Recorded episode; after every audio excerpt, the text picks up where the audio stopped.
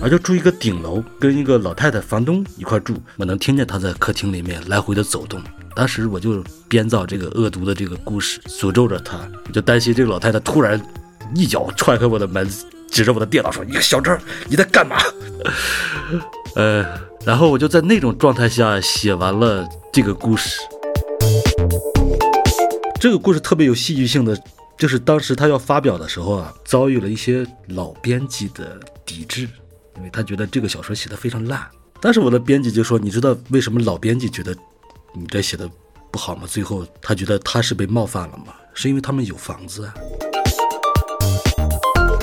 今年疫情，当地的房东他们会发布这样的信息，就是说租客可以通过就是 sex for rent，可以通过这种以炮换租的形式，然后来换取部分的房租。因为经济形势不好的话，也有一部分的女性会接受这样的提议，但如果你要拒绝的话，他们就会给你涨房租。欢迎收听跳岛 FM。由最近发生的事件，我们想聊一聊租住、居住和文学的关系。这个主题我们也是关注已久了。疫情期间，已经面对非常多的关于租房和搬家的问题，也知晓很多年轻人在居住方面遇到的困境。而居住也是文学一直关注的重要主题。人们是如何看待租房的？居住的尊严又包括哪些方面？呃，我们就想以租房为主题来聊一聊。然后今天也很高兴请到了两位朋友，一位是做作家张敦老师。张敦老师，你可以在这里跟大家打个招呼。呃，大家好，我是张敦，啊，我是一个写小说的，同时我现在也是一个教书的。嗯，另一位是前文化记者，现在在一席工作的张畅。呃，大家好，我是张畅，我现在是一名呃节目策划人，然后之前是做过记者，做过编辑，现在也是一个租房客。嗯，好，那我们就可以从两位实际的居住经验开始聊。刚才张畅也说遇到了呃一一些问题是吗？就是在录制之前有邻居在装修，不得不更换房间这样的。对对对，就是。我不知道为什么，我可能有这种吸引装修的体质。我不管在哪里住的，周围永远都在装修。然后之前是因为装修的声音太大了，然后我就搬了一次家。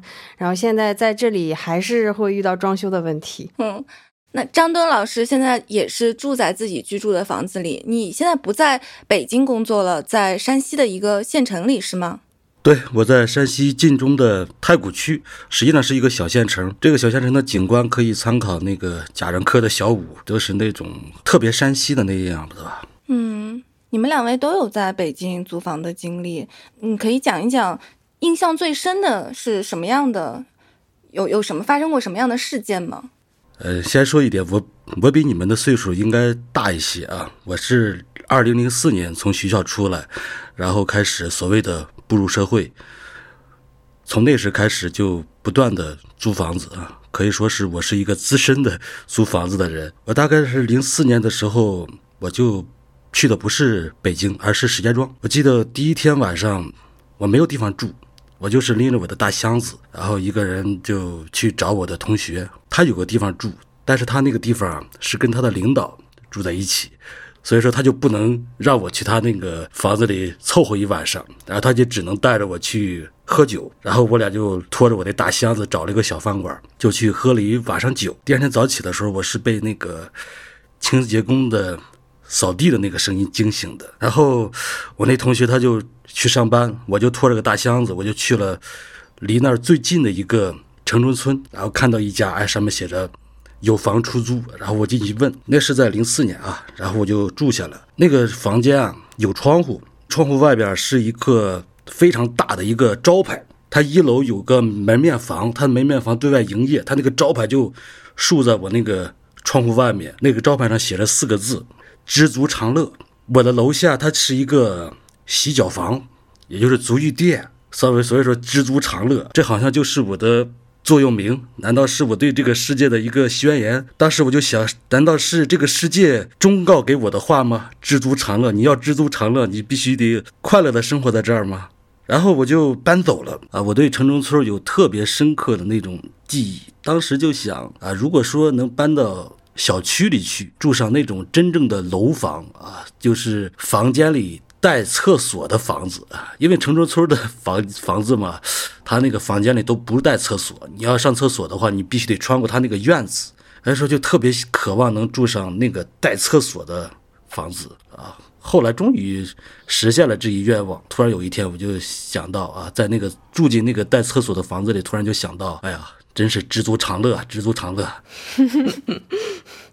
就我原来租的那个房子，就是在潘家园那儿有一个小板楼，然后六层。然后我那个邻居就很奇怪，一个大妈，就我每一次出来进去，他都要开个门缝看我。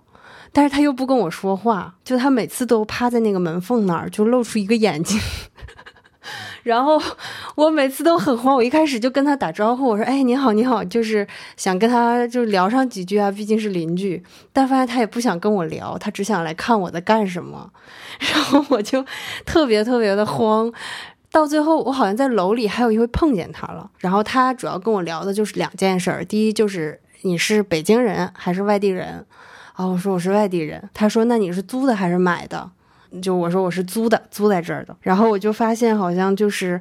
你是北京人还是外地人？就是你是租的还是买的这件事儿，好像特别重要。就是他好像把这些人定在那个坐标轴，就是不同象限的不同的 标准，就把你定在那里了。虽然可能人家问的人只是想了解一个情况，但是就是在听的人看来，特别是在刚来北京的，就是外地的租客，就是有一点点觉得心里不好受。当时就是这个情况。那你现在住的也还是老房子吗？嗯，就我们刚才说到有不同类型的嘛，房子有城中村的，张东老师说的这样的，然后北京很多都是老房子，然后其实租房的人是要和这些老住户，嗯，还有一些一些房间可能是群租的，嗯，就是这样的一个居住混杂的情况。就说到租住啊，之前看过张东老师一篇小说，叫做《杀死房东老太太》，后来改名叫《带我去戈壁》。张东老师要不要跟我们分享一下？就这个小说，之前听你说是取自于真实的租房经历，是这样吗？呃，我是说过啊，我租房的地点是在管庄，那是一个特别老的楼，它那个小区啊很大，应该都是。七八十年代时候建的那些建筑，那边就是房租相对来说比较便宜，而就住一个顶楼，那个顶楼是一跟一个老太太房东一块住，他那房子不大，但是很神奇的，他就分成了三室一厅，呃，一个最大的一个卧室，主卧是老太太自己住，次卧啊，次卧他要租出去，再次卧啊，一个最小的那个房间啊也租出去啊，这样的话他又能获得两份房租。是在顶楼，这是非常关键的一点。住了大概有一个多星期以后，就发现了问题了。这个问题主要是来自那个房东老太太，就是她这个人，她有洁癖，不太喜欢我们特别频繁的用那个厨房。别人用过厨房以后，他至少他有烟雾嘛，还有那些油渍什么的，但都是不可避免的嘛。呃，都希望我们用完了以后重新打扫，然后就跟没用过一样。但是这个是很难做到的呀，是不是？所以说，就因为这事儿，就起过几次争执。啊，说实话，我这个人也不太善于跟别人争吵啊，这是我的一个非常薄弱的一个环节。那个时候我还有个女朋友，我那女朋友她也是一个非常安静的人，她也不善于跟别人争吵啊。她还曾经被那个老太太骂哭过。而最早的时候。住在我们那个房间对面的有一个小女孩，那个小女孩也是被老太太骂哭过啊。那也就是因为她一时疏忽，在什么地方留下了不该留下的垃圾吧，应该是，所以说就被老太太狠狠地训斥了一顿。就在我打算跟这个小姑娘就结成那种阵线联盟的时候，这个小姑娘不知怎么回事就搬走了，然后只能是我们面对这个老太太孤军奋战了。当时我是。想写小说，但是没有写过什么像样的作品，就也没有发表过什么东西。但是我就坚持就是阅读啊、写作什么的。我那个房间没有桌子，没有电脑桌。我记得当时我写那个小说的时候，我那个电脑是放在一把椅子上的，然后我就是坐在地上，把那个键盘啊，就是放在那个椅子的边缘，就是很憋屈的那儿打字。我就写跟这个老太太的事情，然后当时那老太太她就我能听见他在客厅里面来回的走动，当时我就编造这个恶毒的这个故事，诅咒着他啊，听着他的脚步声，但是我的门关着，我特别害怕，写的时候有一点担心，实际上那种担心就像做错了坏事，害怕被人发现一样，我就担心这个老太太突然一脚踹开我的门，指着我的电脑说：“你个小张，你在干嘛？” 呃。然后我就在那种状态下写完了这个故事，呃，不是，你们还需要我再讲一下这个故事吗？这个故事有点恐怖啊。哼，对对对，呃，是我完全是瞎编的一个故事，毫不隐晦的说啊，我承认它是一个主题先行的故事，开头的部分就跟我刚才讲的现实是差不多的。然后我跟我的女朋友呢，就在这种压迫之下吧，想了个办法。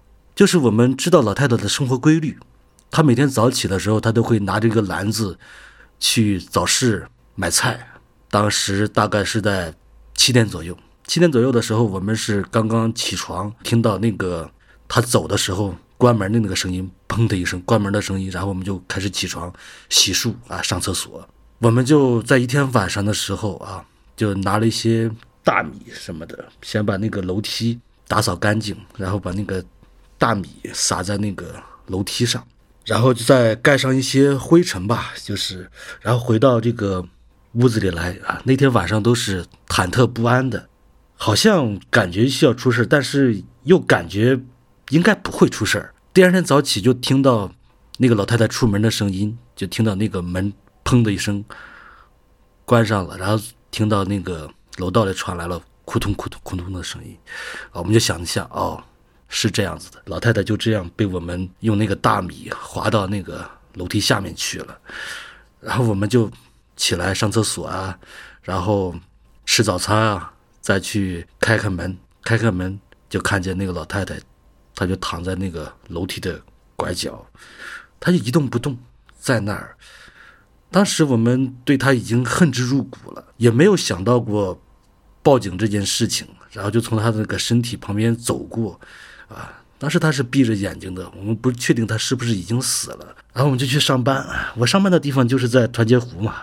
但是上班的过程肯定就是心神不宁，啊，很早就请假回家，跑到那个六楼，也就是那个顶楼啊，看到那个老太太还在那儿，还在那儿。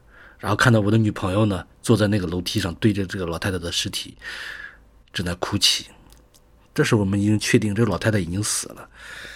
就把他的尸体啊，就搬上楼去了，放在他的房间里，给他盖上被子啊。这时候我们就站在他那床边看着他，我们发现他原来是一个这么慈祥的一个老太太，她那么安详的躺在他的床上啊，盖着被子，她一言不发啊。这是他最慈祥，对于我们来说最理想的一个状态了。这个时候，我就为了缓解我的女朋友的那种悲伤、紧张又沮丧的那种情绪，我就说啊，现在好了。现在我们可以完全占有这个房子了，这个房子现在就是我们的了。我们想怎么搞就可以怎么搞了，尽情的在这生活吧。然后我们就把老太太的那个电视机搬到了客厅里面啊，我们就开始看电视。呃，特意写到了这个电视里正在演一个电视剧，那个时候非常流行的那个韩剧叫做《浪漫满屋》。我就说，你看我们现在不就是浪漫满屋吗？我们现在那个住在一个没人会管到我们的房子里。然后我们就开始买菜呀、做饭啊，非常痛快的就在这个房子里生活起来了。到了第二天啊，这种狂欢的情绪过了以后，我们就突然就感觉到深深的那种害怕，那个巨大的问题就等着我们呢。我们知道那是个什么问题，就是要怎么去处理老太太尸体的问题啊。我们就想到怎么去处理她的尸体，想各种各样的办法啊，啊，火化。呃，去这个行不通，那你就去火化场，你必须得有那个各种什么证明啊。火葬场搬到楼下，埋到楼下的花园里，好像也不行啊，这人太多。再想来想去，想来想去，只能是埋到荒郊野地里。但是荒郊野地也会容易被人发现，怎么才能保证不被别人挖出来呢？我们就想到了啊，只能是去埋到别人的坟里，埋到别人的坟里，被别人挖出来的概率啊。就会低得多，因为迁坟这个事情毕竟是大事嘛，所以说应该会低得多。然后我们就去买箱子，啊，买那种超大的那种大箱子，然后回来又买了一些纸钱什么的，就回来装起这个老太太的尸体，就坐了那个八字头的那个公交车，就前往北京的郊区。下了公交车，你知道公交车的最后一站那种，他们其实就是在郊区，啊，走了走不了多远，我们就看到了我们想要的那个荒野。就找到了一片坟地啊，这个坟地里面啊有一些老坟，也有一些新坟，我们就找到了一个最新的那个坟，啊，就开始挖啊，在这个坟里把这个坟从侧面挖开一个洞，然后把这个老太太的尸体，就是这个箱子埋进去，然后还给她烧了一些纸钱。当时干完这件事情，天已经黑了，然后他们就回来以后。就继续住在这个房子里，他们就想：我们为什么还要在北京这么待下去吗？我们为什么不离开呢？又想这个问题，确实应该离开了啊！这个地方不能再待下去了，去哪儿呢？他们就找了个地图，中国地图贴在墙上，然后就扎飞镖，扎到哪儿算哪儿吧。我知道中国地图上面积最大的那一块就是新疆嘛，然后扎到了新疆 大戈壁啊，就说好，我们就去戈壁，戈壁多好啊，人烟稀少。也没有什么堵车的这种问题啊，上班的时候肯定不会堵车嘛，而而且可能也我们也不会上班了啊，然后就去买票，但是一买票就发现不是我们想马上去新疆就能去的啊，我们买不到明天或者是今天、明天、后天去新疆的火车票，我们只能买到啊十天以后啊，或者是半个月以后的那种火车票啊，就很沮丧，这就意味着我们还必须在这个房子里再生活几天。只能是这样，然后我们就勉强的在这儿住下去。到了晚上的话，突然听见有人敲门，然后开门一看，是老太太。那个老太太就活生生的站在门外，当时感觉到很意外。哎呀，她为什么会回来呢？啊，这个是又害怕又意外，而且对她来说，啊，又愧疚。同时也怀疑到自己是在做梦，但是这个事情确实是发生了。这个老太太就来到了她家里面，啊，可以说就是她家里面。她然后她视察各个房间，就说：“你们为什么在我走之后，把这个房子弄得这么乱呢？我希望你们能保持它原来的那种干净整洁的那种程度，不行吗？”我们就对她肯定很客气啊。对对对，你说的对，我我们我们知道了，我们真是真真是我们的错误，这是我们错。你坐你坐，然后我们就在让她坐。这时候我们就感觉到，好像我们是这个房子的主人，他好像是一个客人那样子。哎，这个老太太就丧失了她以前的那种飞扬跋扈的那种态度，她就特别和蔼，对我们说：“哎呀，小张啊，我听说你俩啊想去戈壁，是不是啊？”哎，我说：“哎，对对对，这个我们刚计划的事情，你怎么知道？啥？我现在是鬼，我现在是鬼，我什么都知道。”他说：“好吧，我跟你说个事儿，你。”同意吗？我说你，你说你说，只要能做到的，肯定能答应你。他说能不能带我一起去？什么？我说他说能不能带我一起去？说你知道吗？在这个北京这个地方，不但做人我们比较拥挤，就连做鬼也是非常拥挤的。而且问题是，你们把我埋在了别人的坟里，我现在成了别人的房客。那个人他妈的天天欺负我，要我交。房租啊，幸亏你们给我烧了点纸钱，啊，我还有钱交。但是你们要走了，谁来给我烧烧烧钱？我就肯定没钱交了，肯定还要天天受那个人的欺负。小张，我现在已经完全明白了当时你的感受啊，我们和解吧。如果说你能带我去那个戈壁的话，啊，我就当时就头脑发热，就想也没想就就答应他了，就是好好好好，我就带你去戈壁，带你去戈壁，然后。他就走了，很满意的就走了。他走了以后，第二天我们就醒来了，醒来就犯难了。我女朋友做了同样的个梦，这时候我们非常确定这是一个梦，也能确定这确实是老太太托给我们的梦。为什么我俩会做同样的梦呢？非常为难，怎么办？怎么带一个死人去戈壁呢？难道我们还要去把他挖出来吗？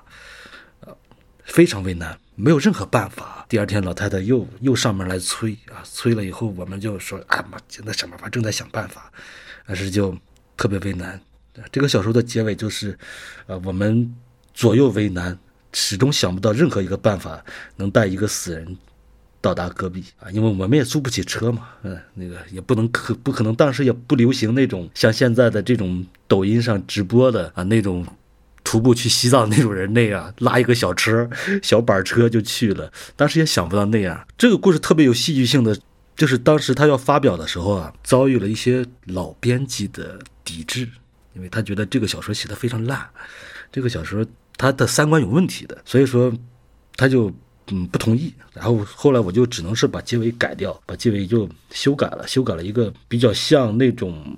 就是杀死房东老太太这个事情，好像是我们想象的一个梦那样的那样的一个结局，所以说在发表的时候就改得像一个梦了。但是我的编辑就说：“你知道为什么老编辑觉得你这写的不好吗？最后他觉得他是被冒犯了吗？是因为他们有房子啊。包括在那个我在上海的时候，有一些。”老人他可能真是热心读者，他就读到过我这个故事，他就给我提过提到过这个问题，他就觉得这个这个写的不好，太那个，太太那个什么了。后来我就想，可能是很大程度上是因为这个问题，但是相反，一些年轻人，一些年轻的朋友，他们看到过这个故事以后，都对我说啊，印象太深刻了，太深刻了，可能是他们有同样的那种感受吧。那张畅，那你作为一个年轻人，你你可以来讲一讲你读这个故事的感受吗？哦，我我读了这个故事，我当时当然是跟两个年轻的就是男女主角共情了，没有跟老太太共情。就是为什么大家会对房东这么恨？就是因为比如说我们是刚到这个陌生城市的年轻人，然后我们为我们之前的这个教育也好、学业也好，付出了很多很多。然后我来了这儿是，其实是抱有一个非常对未来很美好的一个想象的，可是房东呢，他就是打破这种想象的第一人，就是你需要在跟他的斡旋里面去获得自己的一些生存的权利，因为我们是交钱，我们交钱换来的是居住的权利。这种给人的感受就特别的不好。就我作为付租金的人，然后一个老太太或者老头儿，他可能其实他并没有像我们一样，就是比如说对未来怎么样有幻想啊，或者是接受过很好的教育或者怎么样的，在潜意识里面，你或多或少会觉得自己好像低他一等。说，哎，这个人为什么他有一个房子，他可以向我收取这部分钱，就让人感觉到特别没有，你说尊严可能有点重了，就是特别嗯难受。然后，而且居住权其实是短时间的换取，就是。我其实是用一部分的钱换取我一部分的这个居住的期限，然后我住多长时间，很大程度上是由这个房东来决定的。就比如说，他突然看到，哎，最近房子卖的不错，我想把我房子卖掉，那这样的话，你就是那个被挤走的人，而且你完全不能动这个家里面的任何的东西，你没有办法把它打造成你很想居住的一个空间，你只能默默的接受它。所以这种种的叠加在一起，就造成了我们就作为租客来讲，对。于于房东的恨，不管这个恨是真实的恨，还是只不过是因为这种不对等的关系，然后最最终造成了这样一个结果。嗯，但我还是想说，就是其实我感觉上哦，我觉得我们整个社会是偏爱有房产证的人，就是你不管是在人生的哪个环节，比如说结婚的时候，这个房是不是有房产、有房产证，好像是一个在婚恋市场上很有利的一个竞争。然后你去考虑下一代的生育和下一代的教育，好像房产也是一个绕不过的话题。就是你很难想象自己如果是居无定所或者在漂泊、在租房，有可能被房东赶出来这个状态的话，你可能就会在生育上面非常谨慎。嗯，我在看一本书，我不知道你们有没有。注意过，就是他也是一个年轻人写的，一个年轻记者写的，叫《杨天乐买房记》。它里面有一个非常有意思的反转，就是他其实一开始他是一个房客，然后后来就随着他要去买房，他的视角就变成房东的视角，因为他要去看那些二手房里面，呃，那些房里面现在都是被一些房客所占据的，所以他以一个将来的房东的视角去审视这些居住在这个房子里面的人，就是。是一个非常有意思的反转，就是比方说他原来他会很讨厌房东侵占他的空间，就动不动突然就出现了。然后，但是他现在他自己变成了这样的一个人，就他会去评点那些租客在自己房间里面放上宜家家居，还有红酒，他会觉得这个就是当你成为一个手握房票的人，你会变成什么样？你会不会变成你憎恶的那个对象？也许从心理层次啊，我们在分析房东跟房客的关系嘛，就是从心理的层次来讲，就是大家都是对于自己没有得到的东西会有一种渴望和嫉妒。就这个关系可能有点像那个，就是开车的人和行人。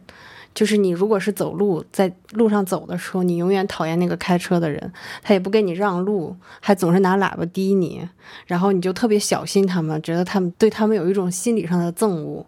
但是如果你是开车的人，你就特别讨厌行人，你觉得他哪儿哪儿都碍着你事儿了，然后他也不会走路，他走路的时候还看手机，他还不看着车，然后这个路怒症就完全无法忍受他们这些人。就我也是偶然间看到了一个数据，挺有意思的，要不就在这儿分享一下。好像在英国有一个住房慈善组织叫 Shelter，它这个数据里面显示的是从一三年到一八年这五年之间，就是英国的女性她们为了减免房租和发和房东发生性关系，大概有二十五万的女性这个数字，然后就好像是那个我们说那个 sex for rent 或者叫 room for favors，就是以炮换租这种形式，好像现在在国外。嗯，就是英美国家还有澳洲都被新闻报道的很频繁，尤其是今年疫情，好像今年五月份我看那个《卫报》还有 NBC 还有那个路透社，他们好像都报道过，就是当地的房东他们会发布这样的信息，就是说租客可以通过就是 sex for rent，可以通过这种以炮换租的形式，然后来换取部分的房租，因为经济形势不好的话，也有一部分的女性会接受这样的提议，但如果你要拒绝的话，他们就会给你涨房租，他们新闻里还说，就是疫情期间，好像就是租房这个事儿中间，比如说租客面临的性骚扰的那个报告的数目。激增，就是因为你出不了门，然后你又没有办法搬到其他地方去住，所以这个好像是现在一个比较被关注的比较多的一个现象吧。好像美国那边还拍了一个报道性的一个视频，然后他提到了美国就是有一些大学城旁边，因为大学城不是有很多女生，然后她们的经济条件没有那么好嘛，可能她又住不起学校的公寓，她会通过出卖身体的方式去换取就是居住的这权利。好像这个我昨天看了一下是有这个报道的。我是想说，如果房东和房客的关系就可以发展到像以炮换租这样的形式，那就不怪房东他会认为僭越别人的空间是没有问题的，因为连身体都是可以剥削的。就租房，它就必然包括另外一个问题，就是搬家的问题。因为你租，你肯定是想着我这个搬家以后要怎么处理，所以不可以买太太大的东西。那你们可以讲一讲搬家相关的。经历吗？或者是跟搬家主题有关的作品吗？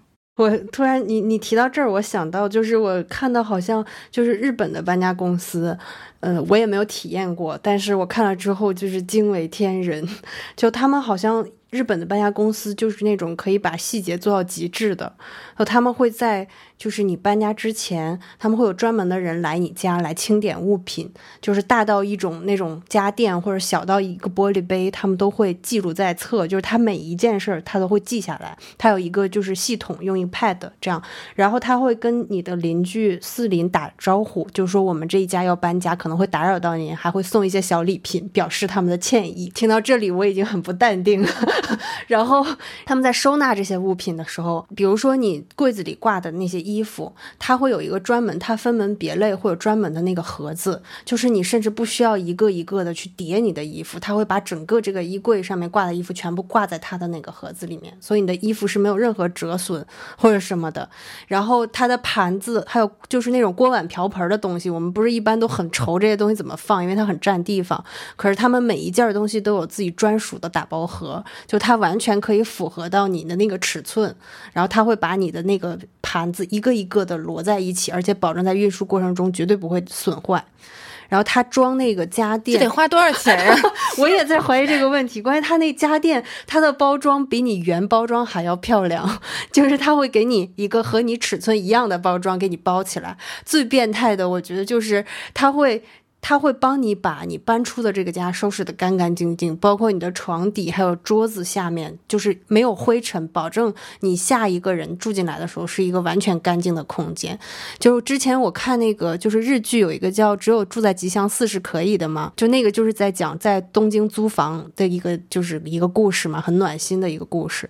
然后里面我发现他们。那个中介带所有人去看房，每一个房子都那么的干净，就是基本上就家具可能也没有，但是它的角角落落，包括浴室、包括卫生间、厨房都是非常干净的。我当时觉得是真的了，但是我不知道他是怎么做到这一点的。然后后来我看到这个搬家的这个公司 做的这些事情，我觉得哦，那可能是可以完成的。而且他把你的东西搬到了新家之后，他会按照原来的方位，他因为他走之前他就会手动记录下你每个地方每个东西都放在哪里。所以他会原封不动的给你搬到新家，把所有的东西都归到原位，就保证你不会说啊搬完之后找不到哪个东西在哪里，啊，然后看完之后 我整个人都不想说话了，真的是自己的搬家经历就是 一团乱麻。这个收费肯定比蚂蚁搬家要多得多。那是肯定的。刚才张张畅提到了家，是不是？比如说我们现在。住在你租来的房子里，这个时候你会觉得这儿是你的家吗？因为我写小说的时候就会遇到这种问题。比如说，我写的主人公大部分都是我自己嘛，我自己给别人说的话，比如他要跟别人说我要回家，实际上他说的这个家是他租了的那个房子。这个时候怎么写呢？就是他真的能那么理直气壮的说啊我要回家了？有的时候我就会非常的。矫情的，非常的矫情的说，他回到了他的出租屋里面，或者是他租来的房子里面。这样写的话，就感觉到特别矫情，是不是？但是我又不能写他回到了家里，这么写吧，好像也不太对，是吧？感觉现在是不是“家”这个含义也发生了很大的变化？就原来的家是，呃，一家三口，然后在一个固定的。地方地点，然后你比如说上学或工作就在附近，然后你在一个非常熟悉的区域里面，这个区域里面的每一个人都是你的熟人，都是你可以跟他交谈的人。但是现在因为这种城市化，然后大家都不得不进城来寻一份工作，所以家的含义就变成了只要你能够落脚，只要你能在这睡觉，它就叫家了。如果我们说我们都是没有家的人，那不是太惨了吗？正好是刚才看到向标他写了一个序嘛，然后他非常反对把家当成终极价值的寄托。他说，家已经被我们异化为资产了嘛，因为现在大家家庭里面的很大部分的固定资产都是你的这个房子，就被称为家的这个东西，然后又重新在意识形态上被异化为人性的依托。就他是反对说。把家看成一个非常至高无上的东西，他说，居住是人类的基本需求，你不能把这种基本需求。上升为一种负担，到最后就变成所有人都要为这个家付出你终身所有的努力吧。就是他应该是这样一个意思，我觉得很有启发的。他说，因为我们为什么要神圣化家？这好像是一种失去了公共性的做法，把家和外面公共的世界完全的隔开，家变成了一种绝对的祭坛。说的挺深的。我们中国人看待家，总有那种农业社会的那种视角。那首先呢，要强调。家，它应该是一个固定的地方。嗯，我总感觉我们中国人对于家的感觉，就是这个家必须得是固定的，它必须得是长久的在一个地方的。如果说是租来的房子的话，它总是会变嘛。租来的房子在中国人这儿不足以承担家这个概念。嗯，这个倒是挺同意的。嗯，我之前想过这个问题，就是说，可能是因为这个人他能看见自己未来生活的样态，或者他能看见自己理想中生活的样貌，然后在这个空间里面实现，而且他同时他这个人还能从这个空间里面获得一种安稳感、意义感，或者甚至是价值感。所以，他可能前提必须得是你得认同你这个空间，嗯，就是你得。跟这个空间产生一种情感上的连接。嗯，如果你连这个都不认同，你只是在这落脚的话，我觉得可能家这个概念还是存疑的。嗯，是的。嗯嗯，我想起来一个，就是最近看的那个韩国漫画家那个洪渊直的一个六百页的漫画，特别好看，叫《不方便但很幸福》。嗯嗯，然后我也是很惊喜，因为翻到这个书，讲他自己嘛，就是洪渊直他是漫画家，然后他跟他老婆，他们两个就一直向往山居生活，然后他们就逃离了大城市，到山里面去居住。然后，但是他在这个过程当中，他体会到了各种不方便，比如说手机也没信号，然后还得。劳作特别繁繁重的家务劳作，然后又没有取暖设备，所以冬天只能半夜起来上那个煤炉自己烧嘛。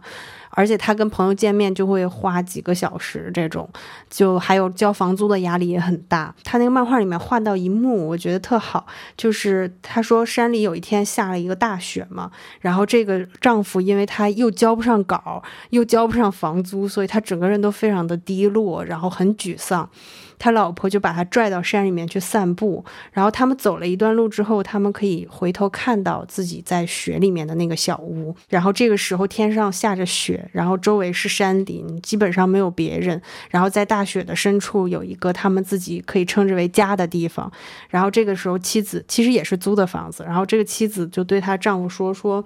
我们现在什么都没有，然后每个月还要为这个房租发愁，但可能或许我们是幸福的。我们不是一直都想住在这样的地方吗？而且我们现在很健康，对吧？然后我当时看到这一幕，我就特别感动。就是我们一直想要，比如说追求一些我们可能能力达不到的东西，比如说稳定的住所、稳定的工作、稳定的未来。但是在这个过程当中，我们可能往往就忘记了，我们之所以追求这些，是因为我们本身还是一个健康的人，我们还可以正常的运转，我们的身体还健康。其实有很多我们追不到的东西，恰恰就在我们身边。就是我们在不停的跑跑跑跑跑，想跑到很远的地方，然后发。发现哦，原来我找的东西其实就在我旁边。我当然是这个是一种，我感觉是自我安慰了。但是我看完这一段，我就觉得哦，那我也可以知足了。也许我找的东西也在我身边。知足常乐，知足常乐。我我听起来，我觉得好像他们是对山里的那个房子，还有在山居的这种生活方式非常认同，还有志向上的符合，所以他才觉得这个地方可以被称作为家。嗯，虽然他遇到了各种现实的问题。嗯，这个作品更多的是表达的是逃离都市的 那种事情吧，应该是。嗯，我就是逃离大都市的一员吧。现在感觉还好吗？跟北京住起来？哎呀，我感觉我离开北京以后真是太舒服了。怎么说？怎么说？快让我参考我现在都觉得石家庄太拥挤。人太多，嗯，因为我在这个县城里人不多嘛。比如说我在这儿开车，我从来没有遇见过什么特别堵的那种情况，嗯，而且我极少会被收停车费。在北京你能想象吗？在石家庄能想象吗？停哪儿都得交费啊，但是在这儿很少交到停车费，哪儿都有车位，停车极其方便，这是我在在这儿最幸福的一点。这大城市漂泊的选择，你究竟是要坚持到底呢，还是要退居二三线四城镇呢？这是也是一个经常能看到的问题。因为我有关注豆瓣那个小组叫“生活在农村”小组，就经常看各个地方农村的发的照片，就觉得很羡慕那种乡居生活。嗯，我之前有一个同事，他就是在北京待了几年，因为他大学是在北京读的。但是他后来就是我们两个都辞职了之后，他就到一个自己理想中的城市，然后去了厦门嘛。但是他一个人去了厦门，就是感觉因为厦门可能还是当地，比如说福建那边的，就是家族观念比较重，所以他认识的那个朋友圈子基本上都是拖家带口，比如说就是有家有孩子，甚至不只是一个孩子。后来虽然这个环境很好，但是他觉得好像有点孤独，他是没有办法处理，然后他就从厦门到了另。一个他梦想中的城市就是云南的昆明。嗯，我们可能经常会觉得哦，云南是很好的一个地方。然后他去了那里之后，他在一个书店里面工作，有一个相对固定的收入。但是又有一个新的问题，就是他不知道如果换工作的话能换什么工作，因为那边基本上都是旅游产业为主，然后文化类的基本上很少很少。所以他就又很苦恼，说哦，我住的不错，房租很便宜，环境很好，但是如果让我换。工作，我想要一个更能实现我自己价值的，或者让我做起来更爽的工作，就他又没有选择了。所以这两个破灭之后，他现在就非常迷茫，他不知道这个世界上还有什么，就是这个国内还有什么城市可以让他既能实现他的这个职业上的抱负，然后又让他住得很舒服。嗯，就是听了他这个例子之后呢，本来前几年还在想要不要离开北京。但是现在听了之后，我又又很谨慎了，也觉得还是不走，先观望一下比较好。哎，我突然想起来，我那个朋友他叫远子啊，知道对，远子不是回家了？对，嗯，当时我看了那个报道了嘛，就是说他离开了这个北京，然后回到了他的老家，在那儿安心的要去写作，然后搞翻译。嗯，他现在已经又离开了他的老家了，他去了那个。重庆重庆的一所大学里面教书，也是跟我一样教这个创意写作。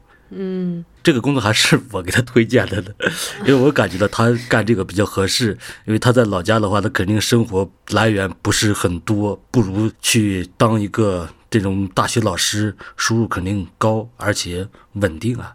对，起码比在北京那个时候要好得多，我感觉。北京的时候，我能理解他那种状态，我也能理解他为什么要离开，因为当年的时候我也是那样离开的嘛，就是因为觉得自己混不下去了啊，说白了就是混不下去了，挣不到钱嘛，只能去到一个生活成本更低的地方。嗯，所以说我就选择了石家庄。当时我可以选择回老家，就是完全离开这个城市，回到农村里面。我一想象那种生活，我就真的是受不了。为什么呢？不是因为我受不了那个老家的那种生活环境不方便啊，各种不方便。不是，我不是受不了那个，我是真的受不了老家的那些人际关系。我不知道我回去以后怎么跟我的那些周围的亲戚朋友，还有老乡、街坊四邻怎么打招呼。张敦老师，你的老家是专门做皮具的，是不是？对对，河北衡水，我们那边是皮草之乡。如果说我回去的话，我可能也干这个生意。虽然说我从小耳濡目染，对这个事情也不是那么陌生，但是我真的不知道我怎么去给他们打交道。我不能想象我真的能融入到他们的那个生活圈子里去。我感觉到这是我绝对做不到的一件事情。嗯，所以说我只能是死皮赖脸的，就是留在这个城市里，哪怕是一个小城市，我要尽可能的远离我的家乡，远离我的那些原来熟悉的人。我特别喜欢这种陌生的环境，周围的人都不认识，谁也不认识。所以说干什么事情，我们都是哎啊，就是像初次打交道那样，该什么就是什么，这样多好。这是我非常满意的一个生活状态。对对对，我觉得大城市最好的就是这一点，就是可能在家老家，比如东北那种熟人社会里面，真的是干什么事情都要找人。你能想象到，就是比如说爸妈要去看个病、看个牙或者理个发，然后他去办任何一件事情，从小到大的事情，他都要找人。他只有通过找人，他自己才能够找到一个就是他自己认为满意或者是一个好的服务。对的，但是可能在大城市里面，各种制度上面稍微完备一些，你不需要去动用这个脑筋周旋，或去跟人去周旋，会省一些脑力吧。之前魏思笑也上过我们节目，那我们第二期就做的是小镇青年的嗯专题，然后魏思笑就回了家嘛，他的状态应该还挺好的。对，私校对我跟他很熟，他的这个人跟我是还是不太一样的。我这个人可能是比较封闭吧，也是，嗯，不太喜欢跟特别熟悉的人扯到这他们的那种圈子里去。我真是，但是私校他有这个能力，他能那个放下他这种文青的这种身段，真的就能投入到那种生活里去。我感觉到他能跟他的那些。啊，小学同学啊，以前的高中同学、初中同学啊，还能哎再联系，再交上朋友，进入他们的生活，窥视他们的生活，寻找他的那个写作素材。我估计这就是他的目的。听起来好像不太行。他能很好的处理他们的 这种关系，嗯，真正的融入到他们中去，甚至成为他们中的一员。但是呢，呃，他又能保证他自己的那个作家的身份不受侵犯。嗯，这个我是我感觉我是做不到的。那我们最后再聊一聊，就我们之前没有讲到说，现在也有很多的影视剧，还有或者说文艺作品吧，它其实是背景是基于大城市，像北京、上海，但是它里面描摹的青年居住的现状和我们看到的现实好像不太一样。就你会觉得它里面的人非常轻松，就住上很大的房子，非常轻松，就根本就没有任何房租或者说搬家的问题。我不知道你们怎么看，就你们有关注到这样的作品吗？我以前的时候看过《蜗居》，那都是十多年前的作品了，是不是？现在看来，《蜗居》所触及到的那个现实成分，现在是做不到的。我们的影视作者已经完全连《蜗居》那种程度，他们现在都已经做不到了，是不是？后来又出现了这种，比如说《爱情公寓》啊等等的这这种这种，比如说啊，以前都还有个《奋斗》，那个《奋斗》就更离谱了，它就是完全就是一个北京人的视角啊拍的一个年轻人。本来不该奋斗，而而去又去进行所谓的那种奋斗的那种故事啊，那个故事确实是，它就跟网络小说差不多吧，就是这种满足一些屌丝的那种意淫的想象吧，我觉得。嗯嗯，他们基于这种类型化，因为他们虽然说拍的是电视剧嘛，他们电视剧都是类型化的，比如说他是爱情写爱情的，他自动的要忽略掉，呃，这个现实层面。否则的话，他没法安排他的剧情了，是不是？呃，如果说真的去写实的去拍，真的当代的这种年轻人，比如说就算是一个名牌大学生，他在北京能怎么能租到那么漂亮的公寓呢？这是很存疑的一件事情。他可能租一个非常老的那种筒子楼啊，但是你那样去拍的话，肯定就不好看了嘛。我相信大部分观众都不希望看到那种事情本来的那种样子的。嗯，我看那个这几年拍的这种。都市的，呃，年轻人基本上像《欢乐颂》，还有那个《北京女子图鉴》什么的，就是国产的这种电视剧哦。我感觉他们更想体现的、表现的是这种，就是男女主角他们光鲜亮丽的样子。就是虽然他们光鲜亮丽，但是他们主要的困扰来源于他们个人的情感，来源于他不近人情的上司，来源于个体，而不是一个大的环境。然后我就想到说，这几年看看到的这些。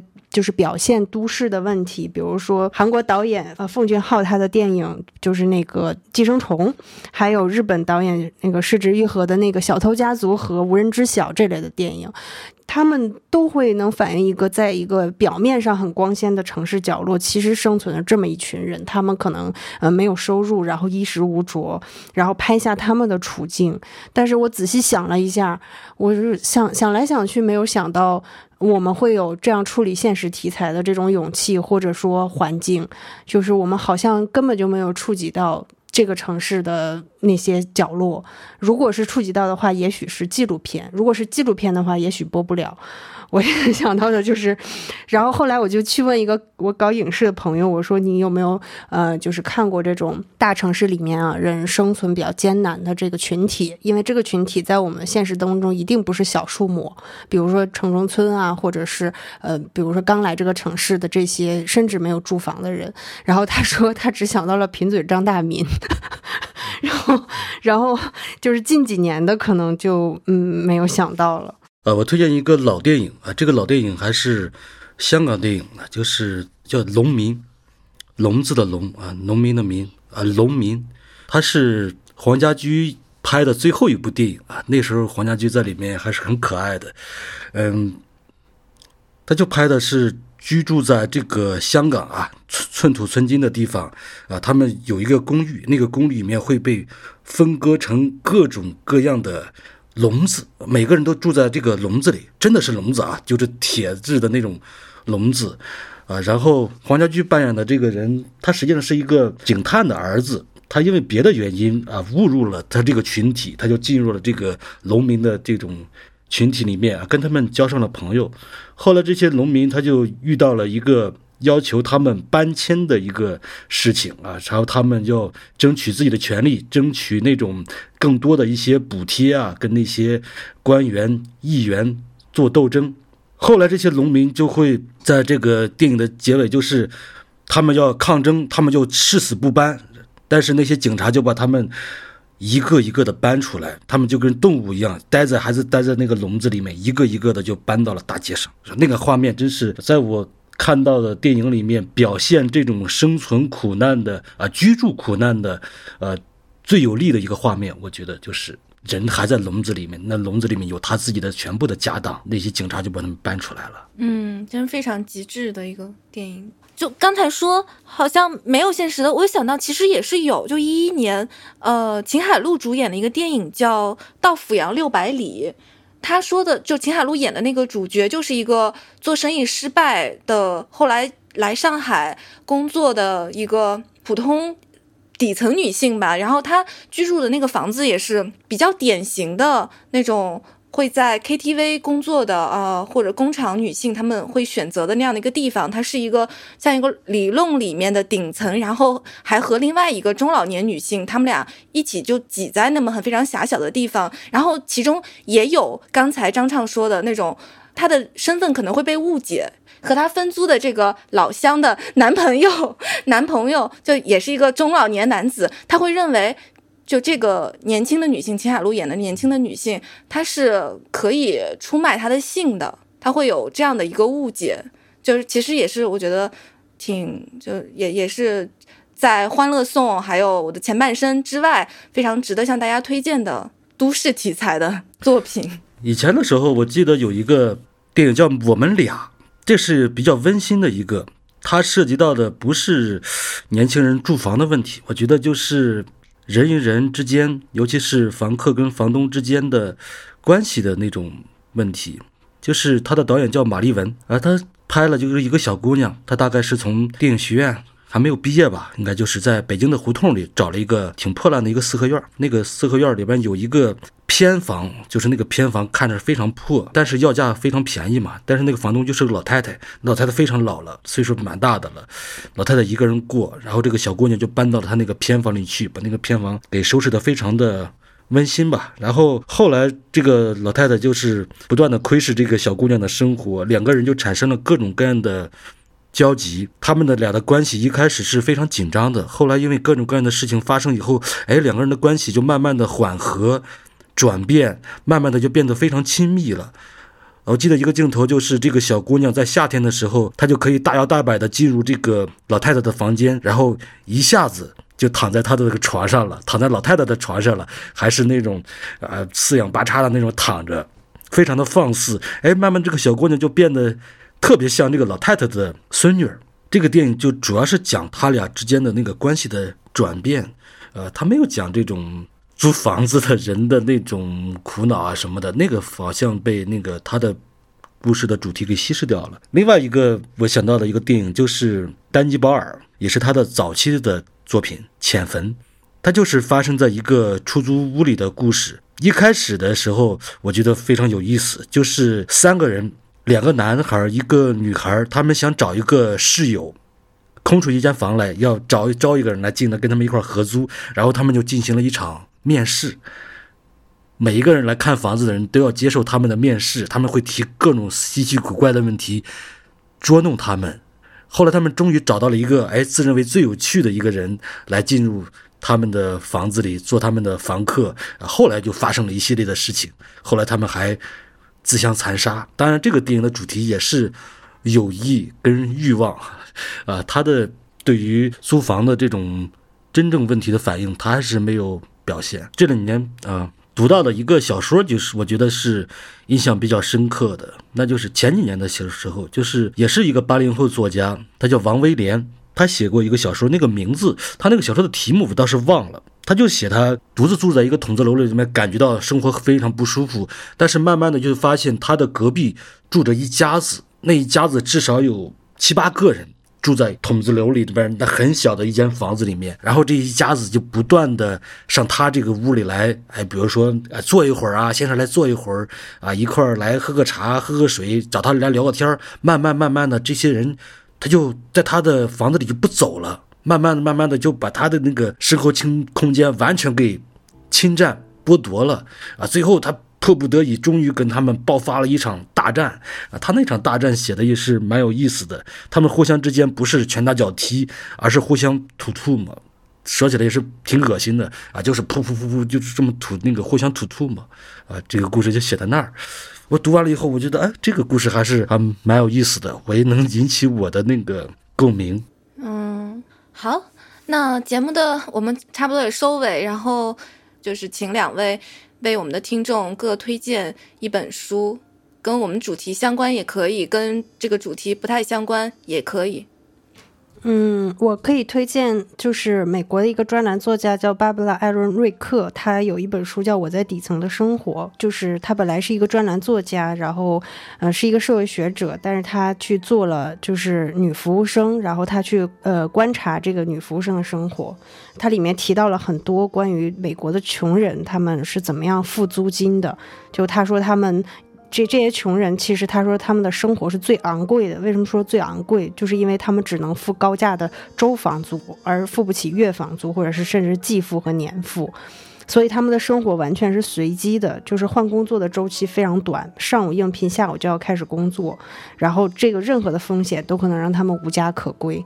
然后他在这里面就提到了很多跟租房和居住有关的。呃，我就最后给大家推荐一部电影吧，我非常喜欢这个电影。这个电影的名字叫做《醉乡民谣》。这个里边这个主人公呢，他是一个民谣歌手，他可以说是真正的那种特别穷的那种艺术家的那种形象，居无定所，寄居在朋友的房子里，就连大衣都没有。后来他就终于，貌似要找到一个工作的时候，那个希望。呃，就突然就被打破啊！这个电影我是非常非常喜欢的，因为这个主人公的状态就特别像我某一段时期的那种生活状态啊！我看了这个电影以后，我就觉得哦，这实在是呃，科恩兄弟那年给我带来的最好的一次观影享受。